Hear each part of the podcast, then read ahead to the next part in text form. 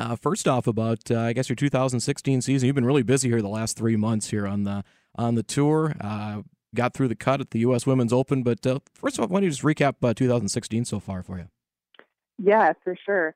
You know, it has been kind of a, a crazy schedule because with the Olympics, all of the LPGA events got kind of smushed together in in one large stretch. So uh, the the beginning of the year was really busy. I actually ended up playing ten weeks in a row, which was way more than anyone should ever do.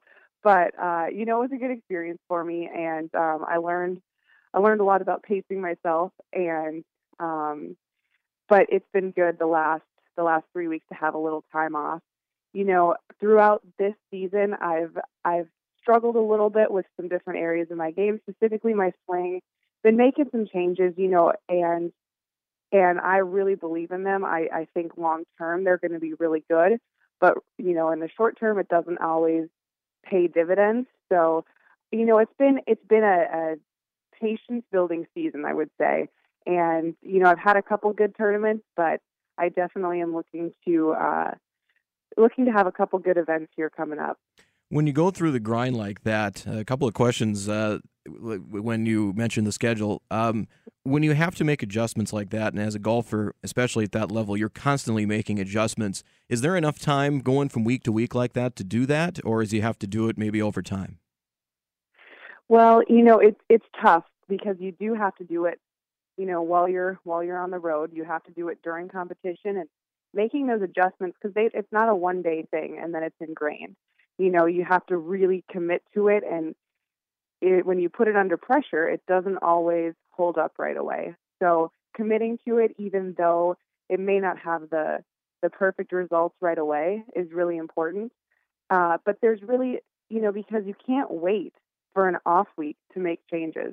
Um, there's just we don't have enough off weeks. Uh, so that's that's been a huge part of the adjustment coming from college to then playing on the LPGA. In college, we would have two weeks off, and then you go play a two-day event, and then you'd have three weeks off, and you'd go mm-hmm. play a two-day event. So there was a lot of you know downtime in between events where you could really hone your game and make sure that you were um, peaking right at the time of the event. Uh, now we play, you know, three to four weeks in a row, and there just isn't that time to step away from competitive golf to make adjustments. You have to do it during uh, during the tournament. You mentioned the Olympics and the LPGA taking a break for the Olympics. Uh, what's your feelings on uh, golf as an Olympic sport, and have you followed any of it? Well, it's just really exciting. You know, I think for the game of golf in general, it's going to help grow it. You know, anytime that you can get golf on the world stage, kids are watching and it gets it generates excitement. So I think it's great for the game of golf. Uh, I know it's great for I have a, a lot of friends that are playing in it and they were just really excited to go down there and and participate. Um, it you know I think I would have liked to see maybe a little bit more of a team format. You know because just going out and playing four days of stroke play, that's what we do in all of our 32 events throughout the year. You know so I think you know from kind of a selfish you know entertainment standpoint I would have loved to see, a, you know, kind of like Solheim or um, the, Ryder Cup, maybe even mix between the guys and the girls. It would be fun to see something a little different. And that you know that might be something down the line that they think about, but uh, that's a that's a very good point. I mean, I think the Ryder Cup. I think that's why on the Solheim Cup as well. I think people enjoy that just because it is different from the week to week grind, and I imagine the players probably do too. Oh yeah, for sure. It's always. I mean, it's the most exciting event of the year. I mean, people come out to to watch that they there's just a different atmosphere and especially with um, with the Olympics just representing your your country and it's just it's not the individual sport that golf usually is. I think it would have generated a lot more enthusiasm and maybe even viewership uh, with you know with some sort of a, a team event that was a little bit different. You will be uh, helping out the uh, NDSU golf team, kind of giving back to uh, to your alma mater. How did this come about? Did they approach you? Did you approach them? How did this uh, How did this come to be? Yeah, well, no, I'm first off really excited to to be with them this fall. You know, actually, uh, you know, I have a, a great relationship with Matt Johnson, who I played for, and so we'll talk periodically. And he called me about you know a month and a half ago, and he was you know just kind of testing the waters, seeing if that's something I'd be interested in. uh, you know, just helping out the team this this fall specifically because I have more time in in the fall than in the spring. And you know, he was he was really clear to say, you know, playing is still number one for you. You know, we're not trying to take away from what you're trying to do out on the LPGA, but if you're back in Fargo and when you are, you could come to some practices, um, maybe even an event or two, uh, and just you know really help the girls out, maybe with like course management, the mental side, you know, maybe some drills, you know, just in whatever capacity I can. Um, I'm available and a resource for them to use. So it won't be, you know, an incredibly time um, intensive commitment, but I just am really excited to be, you know, be back part of the team, part of the Bison family, and just available for the, the girls to use in, in whatever way they want to. That's uh, I can say that's a great resource, and uh, I mean, I guess you you think about your time when you were there, and you and when you look back on that, can you? I'm sure you can probably look in their in their shoes, and they're 18, 19 years old, and uh, uh, you know, trying to, to, to be a student, trying to figure out their golf game. You talked about the mental aspect, and that's probably uh, probably more so than the the actual the actual physical you know part of playing the game. Yeah, there's certainly a lot a lot to the mental side of golf. You know, and and like you said, you know, coming in as an 18, 19 year old, uh, you're just you know you're leaving your parents, you're really forming kind of your view of the world. There's so much that happens in college off the golf course, and then you know you throw the academic load um, you know, the athletic pressures, just all of that. You know, even if it's just one of those things where they just need to talk to somebody on the outside. Hey, you know what? I'm going through this. Like, how do I even manage all of, you know, all of these things that are being thrown at me? Like, I've been there. I've, you know, I've, I've gone through that grind and that struggle and feeling like you don't have enough sleep and, um, you know, so in any way that I can even advise how to balance that, um, the academics, the athletics, social, all of all the aspects that are so important in college. You know, I I feel like um, being on this side of things, I learned a lot, and I would do some things, you know, differently. So if I can give some of that advice, um, you know, I definitely am happy to.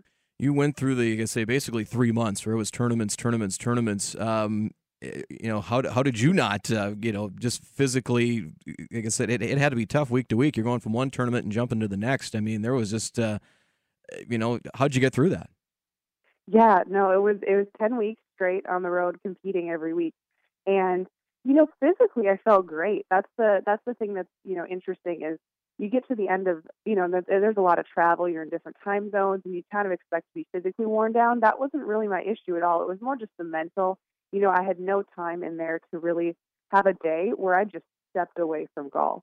You know, and so just having that mental that mental space. I didn't have that for ten weeks, and so um, that was definitely that definitely started to wear on me.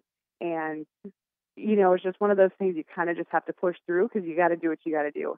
And it, I was just fortunate because I had you know five weeks off after that with the Olympics and how everything um, played out. So you know now I'm feeling good, but I just needed a little time off to recuperate from that stretch. Uh, what's your schedule like? I know you're going to be uh, in, uh, Canada this coming week, but uh, when does the uh, when does the LPGA Tour kick uh, kick back into full swing? Right. So next week we actually start up again, and it's in Calgary. We have the Women's Canadian Open, which is our largest purse. That's a non-major. So it's a great event. Everyone always looks forward to it. It it rotates courses. So we're on a new course that I've I've never seen before, but um, I'm looking forward to starting that up again next week and then we head to Ontario, Canada for the Manulife Classic the week after that. So we have two Canadian events in a row, and uh, that that is where the LPGA is at coming up. Is uh, are they courses you've seen before? So the first one is not in Calgary. Uh, the second one I have played uh, last year. I played it. They uh, my rookie year it was a different course, so I had to learn learn a new one last year. But now we're repeating again and then uh, you kind of get back into into the into the full swing. This is your third year on the tour, and have you? I guess what are things? Um, do you do you kind of feel like a veteran now? I mean, what are things that seem like their old hat to you as far as travel and the arrangements and all of that? And what are things that you're still that are still kind of a learning experience for you? Yeah, you know, it is kind of crazy. You know, being my third year, and you know, the average length on tour is two years. You know, so when when you look at it and you see Paula Creamer and Michelle Wie and you know the uh, Juli Inkster who have been out there for years, mm-hmm. they're really the exception. You know, so a lot of people have you know, they come in and then they go off the next year. And so for me, as as my third year, I got asked to actually be uh, be a big sister to three rookies, and I'm like, wait, I, you know, to me, it's still just my third year, and I still feel like I'm learning so much. Yep. But you know, coming in and and remembering what it's like to be a rookie, I actually I do realize how far I've come, and and certain things like especially the travel, you know, booking flights or uh, you know which airport do you go into, and then also like the course knowledge, knowing pretty much all of the courses week to week. That just takes so much so much time away from having to you know play 18 holes on Monday, 18 holes on Tuesday, Yep. trying to get every look in the golf course. So you know those things I, I really feel like um, I do feel like a veteran in. But you know it, it's still golf is just a confusing game, and so you know trying to you know just stay stay patient and not let you know because it has been a tougher season for me, and so not letting myself get um, you know frustrated or panicked or or apply extra pressure on myself. You know, those are kind of the same feelings I had my rookie year, where you just want to make something happen so badly, and you know, at, with with maturity, you kind of realize you got to let things happen and just focus on the process. And you know, so I think some of those tendencies are maybe kind of like when I was a rookie. Do you have a favorite uh, favorite course to play on the tour? Um, you know, one of my favorite events is out in San Francisco. We play Lake Merced, Mhm. which for golf fans, it's, it's really close to Olympic Club, and and it's a very similar style, just traditional, but a tough golf course. The grass is the rough is really long, the greens are fast, and you can't miss it on the short side of the pin. You know, so it's one of those that you have to really think your way around, and I absolutely love that. So that's always one of my favorite stops when we play in San Francisco. Well, Amy, appreciate uh, the time today. Uh, best of luck. Uh, you know, I'm sure people will be uh, seeing you seeing you around here uh, this fall from time to time, helping out uh, the the Bison women's golf team. But good luck the rest of the way, and thank you very much for your time. Absolutely. Thank you for having me.